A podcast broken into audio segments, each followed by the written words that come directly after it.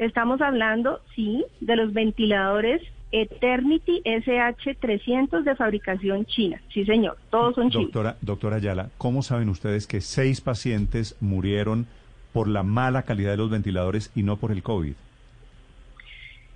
Es una buena pregunta porque eh, los mismos hospitales, las mismas instituciones de salud nos reportaron la falla del ventilador, que el paciente estaba conectado al ventilador y el ventilador dejó de funcionar.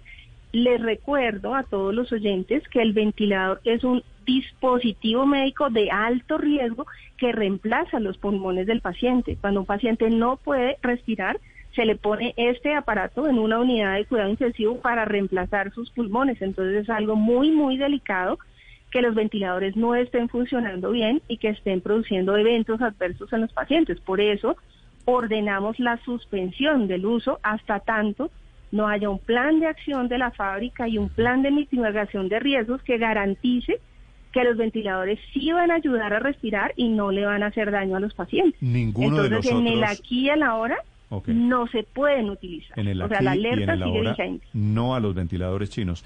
Doctora No. Ayala, eh, ¿los otros ventiladores, los que no son chinos, nunca fallan? Eh, fallan, fallan muy poco.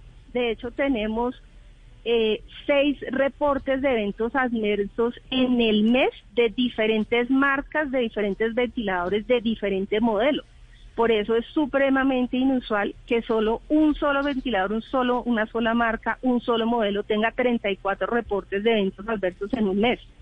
¿Sí? Sea, Sí. los otros ventiladores eventualmente tienen algún reporte de evento Y esos, esos ventiladores chinos que reportan los 34 incidentes y las seis muertes, ¿estaban en dónde? Si no tenían autorización del INVIMA, ¿por qué estaban funcionando?